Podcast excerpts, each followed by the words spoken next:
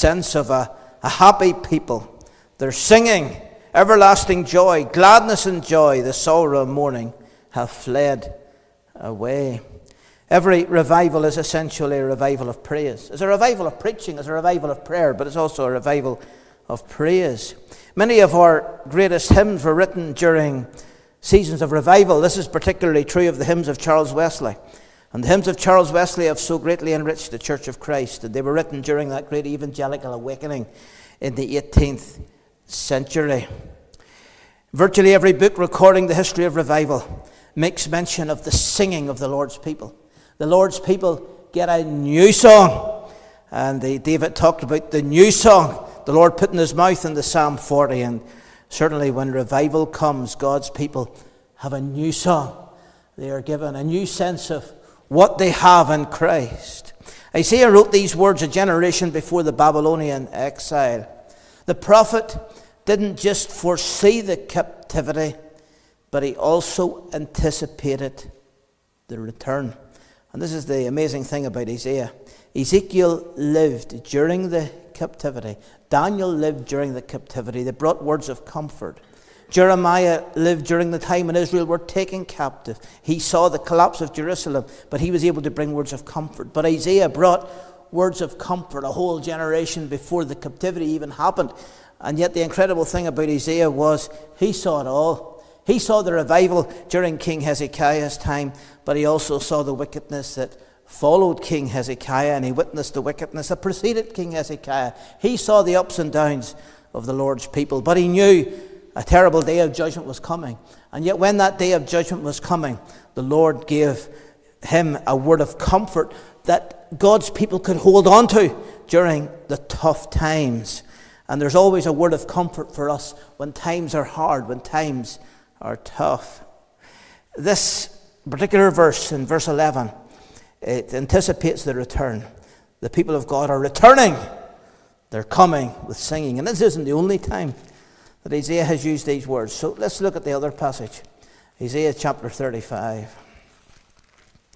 And what a beautiful passage this is. We could read the whole chapter now, but, but we'll, we'll not just read the whole chapter. But let's just, uh, I think we, we should, just, just to get the sense of the context. Look at verse 1. The wilderness and the solitary place shall be glad for them, and the desert shall rejoice and blossom as the rose. It shall blossom abundantly and rejoice even with joy and singing. The glory of Lebanon shall be given unto it, the excellency of Carmel and Sharon they shall see the glory of the Lord and the excellency of our God. Strengthen ye the weak hands and confirm the feeble knees. Say to them that are of a fearful heart, Be strong, fear not. Behold, your God will come with vengeance, even God with a recompense. He will come and save you.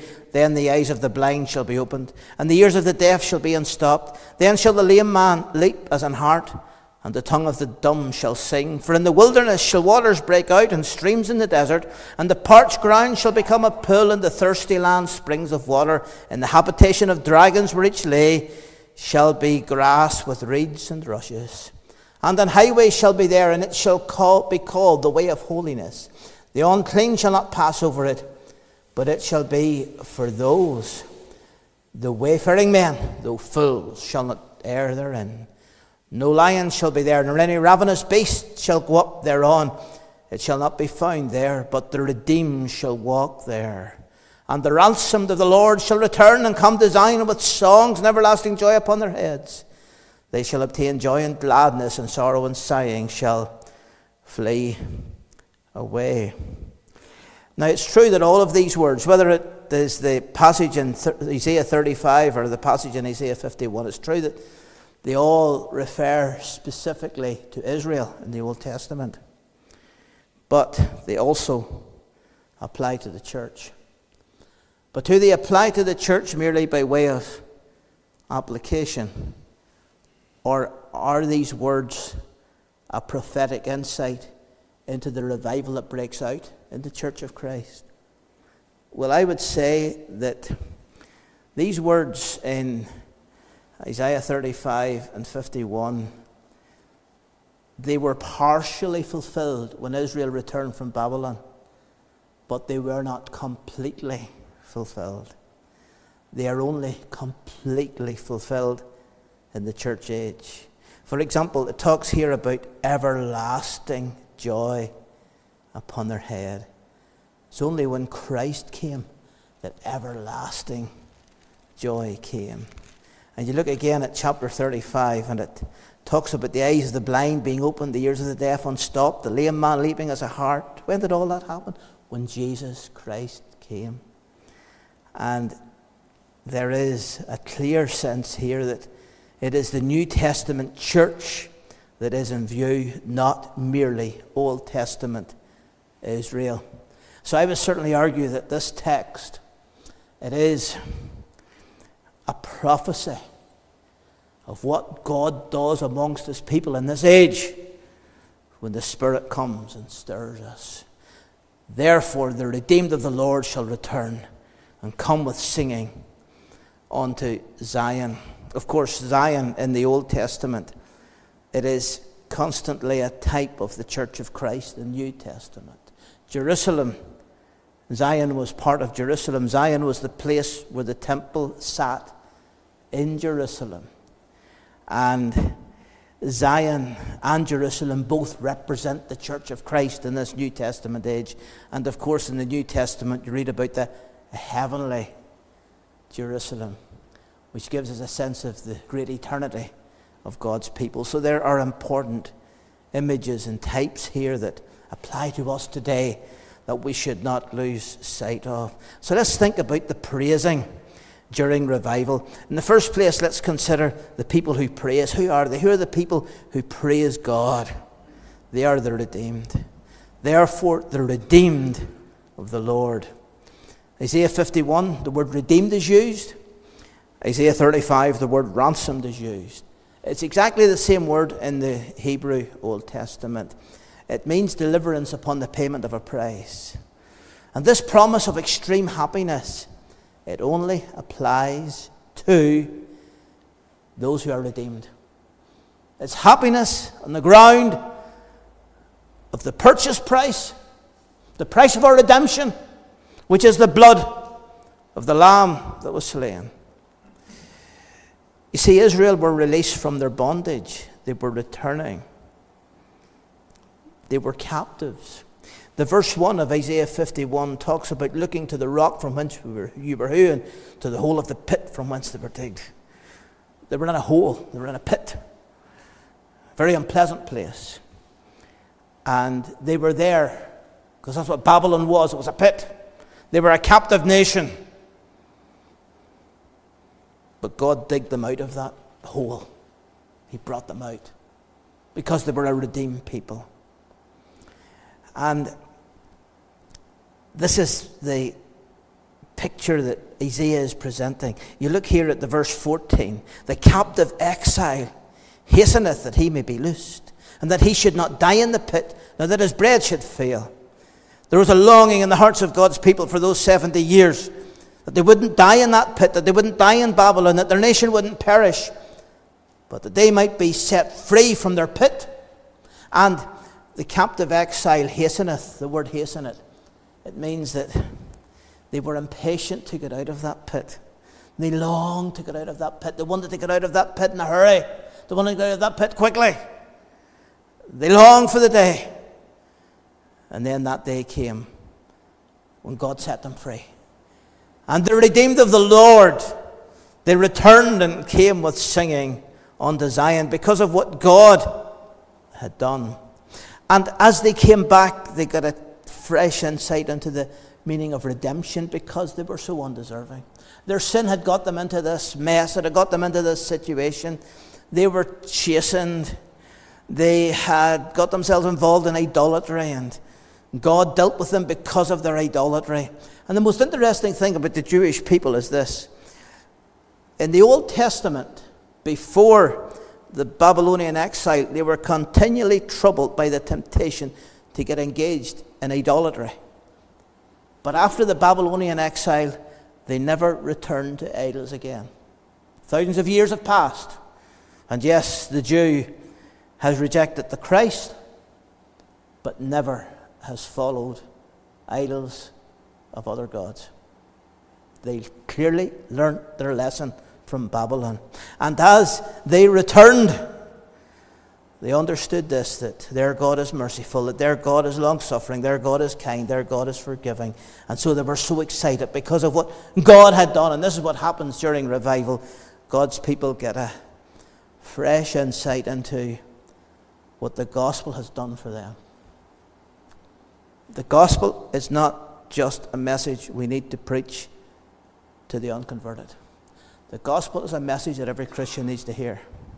And it's a message we need to be reminded of day and daily.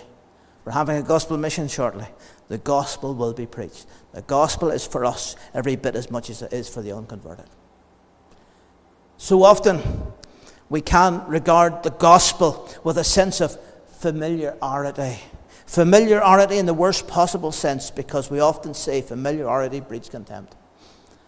And we think we have it. We think we know it. We think we understand it. We think we've been there and we've been to the cross and we're saved by grace. And we're thinking about those dear unconverted who aren't saved. But are we melted with tears under the shadow of that cross because we deserve to hang there?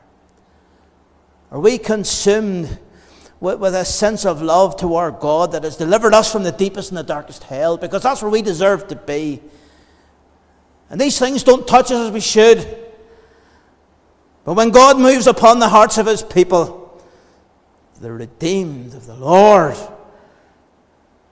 are given that new song. And don't we need that today? And so that is the people who praise. Let's also think about the path for praise. What is the path that these people are taking as they sing? It's the path of return. Therefore, the redeemed of the Lord shall return, and they're coming with singing onto Zion. They're coming directly to Zion, they're coming to their spiritual home. This was a true revival because the people were getting right with the Lord, returning to the land of their forefathers. In Isaiah chapter 35, this way is described as being the way of holiness. Do you see that in verse 8?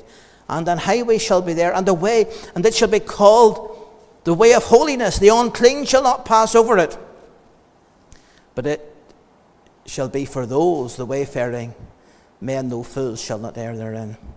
This way is so good. Even though we may not have much earthly knowledge, even though we may be bereft of education, yet if we're in that way, we can't stray. If we're in the Lord's way, if we're in the way of holiness, the way of obedience, we can't go wrong. It's the path of righteousness. And we're in that path. It's a happy path.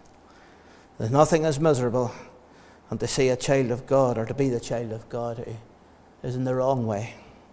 The path of uncleanness, the path of disobedience, the path of sin. That's a dark place. To be saved by grace and to be in the wrong path. Children of Israel had been in the wrong path. They suffered for that. And Christians are suffering because they're in the wrong path. But whenever we get right with the Lord and seek to be in the right place with God, we're in the right way. We're in the way of holiness. It's a way of repentance, a way of getting right with God. But it's the right way. And we can't err when we're in that way. Eastern travelers would frequently sing as they would walk traveling in groups, walking. The journey was long, their feet were sore. The singing was a way of breaking the momentum, of making the journey pass. That's what the songs of degrees are all about, you know, in the Psalms. The pilgrims were coming to Jerusalem for the set feasts. I to the hills will lift mine eyes, from whence doth come mine aid. They sang as they walked. But what must that singing not have been like when they came back to Jerusalem for the very first time in 70 years? Most of these people had never seen Jerusalem. There was a few of the older people had seen Jerusalem, but the younger people had never seen it. They had heard of it. They had never seen it. They came to the borders again. They were singing, oh, to hear their songs, oh, to hear the psalms being chanted as the captives made their way home. Therefore, the redeemed of the Lord shall return and come with singing unto Zion. You know, revival always represents a return to the Lord. It represents a return to the Lord. The paraphrase says, Come, let us to the Lord our God. With contrite hearts return. Our God is gracious, nor will leave the desolate to mourn. We do lose out with the Lord. We do lose out in our relationship with God. We allow ourselves to be chained to sin, to our own foolish pride, to some kind of secret addiction, perhaps. We need to return to the Lord that we might receive the joy of his salvation. But yet, when the children of Israel did return, many Jews chose to stay in Babylon. They had their home, they had their businesses. They were happy in Babylon. There was so much to give up, so much to leave behind. It was a prosperous place. Go and start a new civilization, a new land, and a place where there had been so much bloodshed in the past, where the walls had been broken down, where they had to rebuild the temple, where they had to set themselves up. That was hard work, a work of sacrifice, a work of challenge, and many chose to remain. Only some returned. The cream of Israel returned. Many opted for the comforts of Babylon. And aren't there many Christians today they're in the world, one foot in the church, one foot in the world. Not truly committed to the things of God, with a divided heart. As a result, they're losing out in the very best that God has for them. May God give us a returning spirit, because there is that spirit in all of our hearts. This spirit requires commitment, conviction, humility, but it's the way to blessing. This path of holiness is the way to blessing. May God help us to get a sense of that. Therefore, the redeemed of the Lord shall return and come with singing unto Zion. Let's also think about the pith in praise. The pith, of course, is the very heart of the subject. We talk about the pith and the marrow, the very core of the subject. What is the very heart of this praise? We're told that everlasting joy is upon their head. They're obtaining gladness and joy the sorrow and mourning have fled away. Everlasting joy. This is a joy that dispenses with the sorrows, tears that accompany sin and losing out with God. And it's a joy that remains. It's a joy that remains. Earthly joys always fade. The joys that we have in this world, they fade. The, the joy of good health, that's, that's a fading joy. That, that will pass. The joy of youth, it's a fading thing. Youth gives way to later ages and to the decline to the grave. Every occasion for happiness in this life that's wedded to this world. And we do thank God for good times. But all of those occasions are just like the rose cut from the bush. The colour can be vibrant and beautiful, but it fades away. But the joy that we have in Christ is eternal. It never grows old. You know, these people, they came with everlasting joy to a land of hardship. You read Ezra, you read Nehemiah, you read Haggai, Zechariah, you discover they had hard times. You read the psalmist who talked about the people going out and sowing with tears. They had hard times. And it is true, you know, in life, whenever something new happens, there's exuberance and there's happiness. It's new, it's different. There's an excitement. It's, it's, a new chapter in the book of life. Maybe a new chapter in God's service. But then that initial exuberance, it, it fades, doesn't it? And you get into the reality of it, the difficulties of it, the challenges of it. And it, it feels different. And you have to put your shoulder to the wheel and keep going. Keep ploughing. But in the midst of all of that, we can have a deep seated joy that never leaves. And that's where Christ comes in. Our joy must be grounded in Him. And in Nehemiah 8, verse 9, we have those words, and they did apply to the captives as they returned in a later generation. The joy of the Lord is your strength. In days of hardship, Nehemiah said, The joy of the Lord will always be your strength. And Christ said in John 15 and 11, These things have I spoken unto you, that my joy might remain in you, and that your joy might be full. You see, true praise is about the joy that we have in Christ. That's why the Christians can still praise God when tears are being shed because of the, the hardships and the difficulties and the trials and even the grief. We can still praise God because Christ never changes. That's the beauty of it all. That's what these people learned. And therefore they came. Everlasting joy was upon their heads. Just in closing, a couple of illustrations from days of revival. During the 1859 revival, Dr. Paisley records this in his book. A person was writing from Ulster on the 2nd of June 1859, and the letter said this this is an eyewitness of revival. The 23rd, the 40th, the 116th Psalms seem to be Psalms of power in the hands of the Spirit and imparting indescribable joy. They are heard at the midnight hour, sung by bands of persons old and young returning from their prayer meetings old martyrdom, thus accompanied and thus heard at 12 o'clock on the midnight breeze, has a wonderfully solemnizing influence. The people just didn't sing in church, they sang on the way home from church. They were walking, of course. They didn't sing just in the morning, they sang even at midnight. You could hear them along the streets. God was working amongst his people. People couldn't help but sing. That's what happened during the 59 revival. And then a book I, picked up not all that long ago in a second-hand shop by a man called William Williams. Now, it's on the Welsh Calvinistic Methodism.